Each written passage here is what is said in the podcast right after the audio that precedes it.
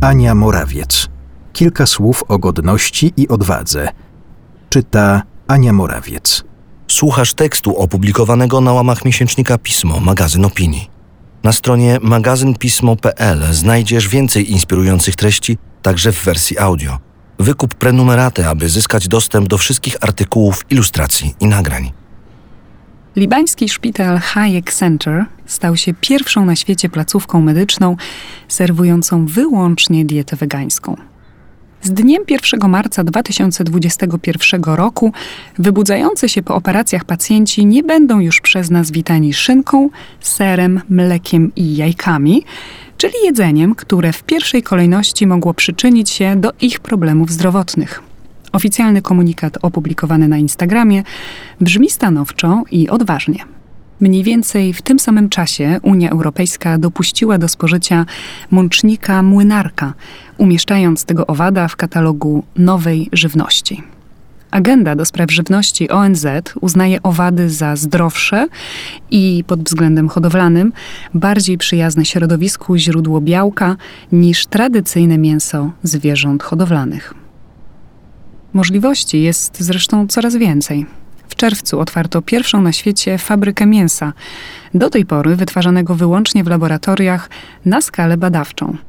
W naczyniach ze stali nierdzewnej izraelska firma Future Meat będzie produkować setki kilogramów mięsa w założeniu wolnego zarówno od ludzkiego okrucieństwa, jak i od poczucia winy. Proces produkcyjny ma generować o 80% mniej emisji gazów cieplarnianych, zużywać o 99% mniej gruntów i o 96% mniej słodkiej wody niż produkcja mięsa z tradycyjnej hodowli.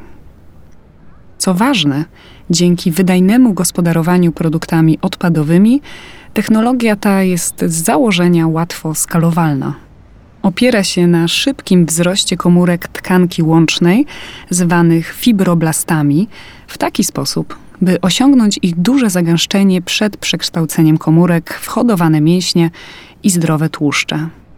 Aktualnie w ofercie Future Meat znajdziemy kurczaka, wieprzowinę i jagnięcinę. Wkrótce ma pojawić się także wołowina. O powadze sytuacji może świadczyć fakt, że w projekt zainwestowało pieniądze kilku głównych graczy światowego rynku branży spożywczej, takich jak Tyson Foods. To drugi po JBS przetwórca i sprzedawca drobiu, wołowiny i wieprzowiny na świecie. Jak twierdzi Jakow Namias, inżynier biomedycyny i profesor Uniwersytetu Hebrajskiego w Jerozolimie, a także założyciel i aktualny szef Future Meat, mięso z fabrycznej taśmy jest smaczne, bezpieczne i przyjazne środowisku. Namiast dodaje też, że ich firma jako jedyna wytwarza nieograniczone źródło komórek zdolnych do różnicowania się zarówno w formie mięśni, jak i tłuszczu i rosnące na pożywce hodowlanej wolnej od surowicy i antybiotyków. Firma z Jerozolimy planuje w przyszłym roku rozszerzyć swoją działalność na Stany Zjednoczone. A propos antybiotyków, jedzenia i środowiska – Estefania González, aktywistka argentyńskiego Greenpeace, powiedziała, że Argentyna tworzy historię, zakazując hodowli łososia w klatkach morskich w kanale Beagle na ziemi ognistej. Ta decyzja zniweczyła tym samym zakusy kilku przedsiębiorców planujących uruchomić tam swoje połowowe biznesy. W morzach Argentyny i Chile łosoś jest gatunkiem egzotycznym, niewystępującym naturalnie – Zakaz jest dla wielu druzgocący tym bardziej, że kanał Beagle jest jedynym miejscem w kraju nadającym się do takiej hodowli. To pierwsza tego typu decyzja na świecie. Nie ma dobrego sposobu na robienie złych rzeczy, a łososie to gatunki egzotyczne dla obszaru wód Argentyny i Chile. To nie jest ich naturalne środowisko, powiedziała González. W dodatku farmy rybne to wylęgarnie pasożytów, takich jak wszy morskie.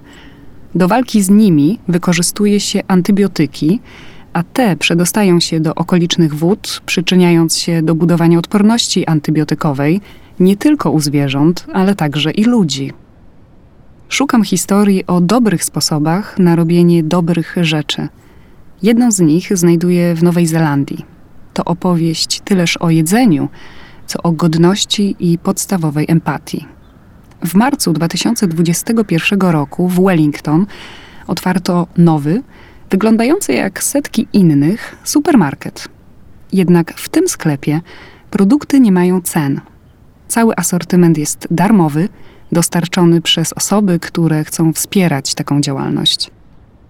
Otwarty przez organizację charytatywną The Wellington City Mission, już drugi taki punkt to duża zmiana w stosunku do tradycyjnego modelu, w którym osobom potrzebującym przekazywane są gotowe paczki żywnościowe.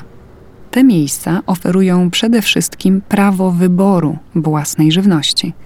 Asortyment nie różni się od tego oferowanego w tradycyjnych marketach, choć nie ma w nim alkoholu i wyrobów tytoniowych.